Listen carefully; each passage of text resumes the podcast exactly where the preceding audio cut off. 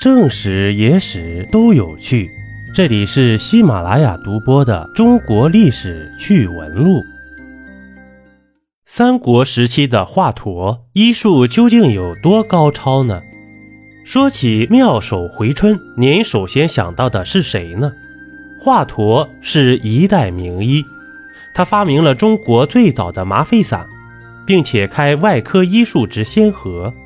然而，这样一代名医却最终被曹操杀害。史书有载，华佗游学徐土，兼通数经，先为当时的沛相，为伏波将军、广陵太守陈登之父陈奎举孝廉。后来太尉黄绾亦曾辟他，因世道争乱而皆不就官。华佗的医术历来就是脍炙人口。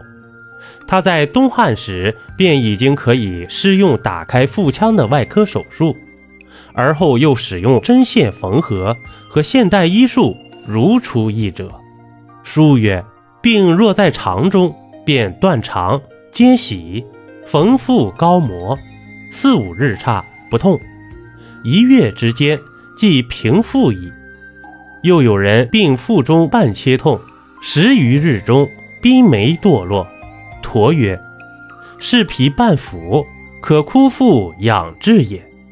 食饮药令卧，破腹犹是，脾果半腐坏，以刀断之，刮去恶肉，以膏服疮，饮之以药，百日平复。”华佗在一千八百年前就可以进行脾肝摘除手术，足可见其医术之高明。而他所发明的麻沸散，也是目前世界上最早的纯中药手术麻醉剂，功效神奇。若病结积在内，真药所不能及，当需要枯割者，便饮其麻沸散，须臾便如醉死，无所知。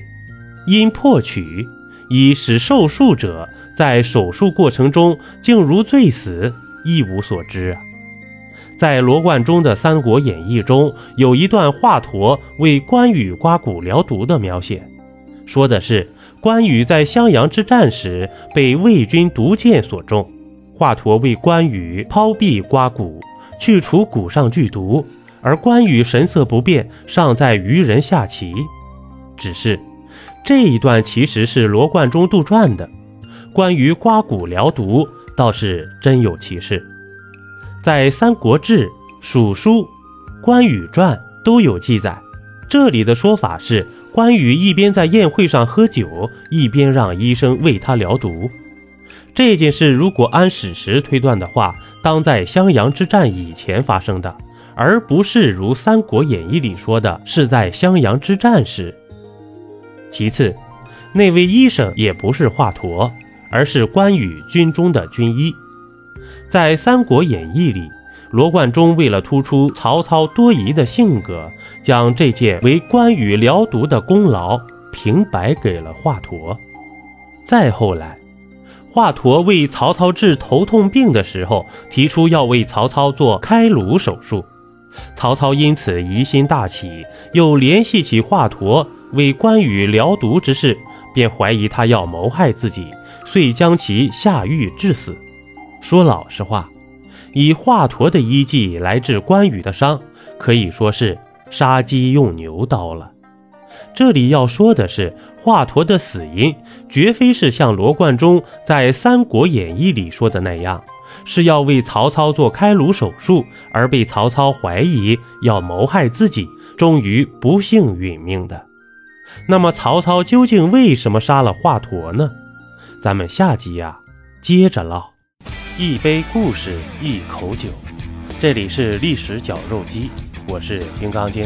本集播完，感谢收听订阅，咱们下集呀，不见不散。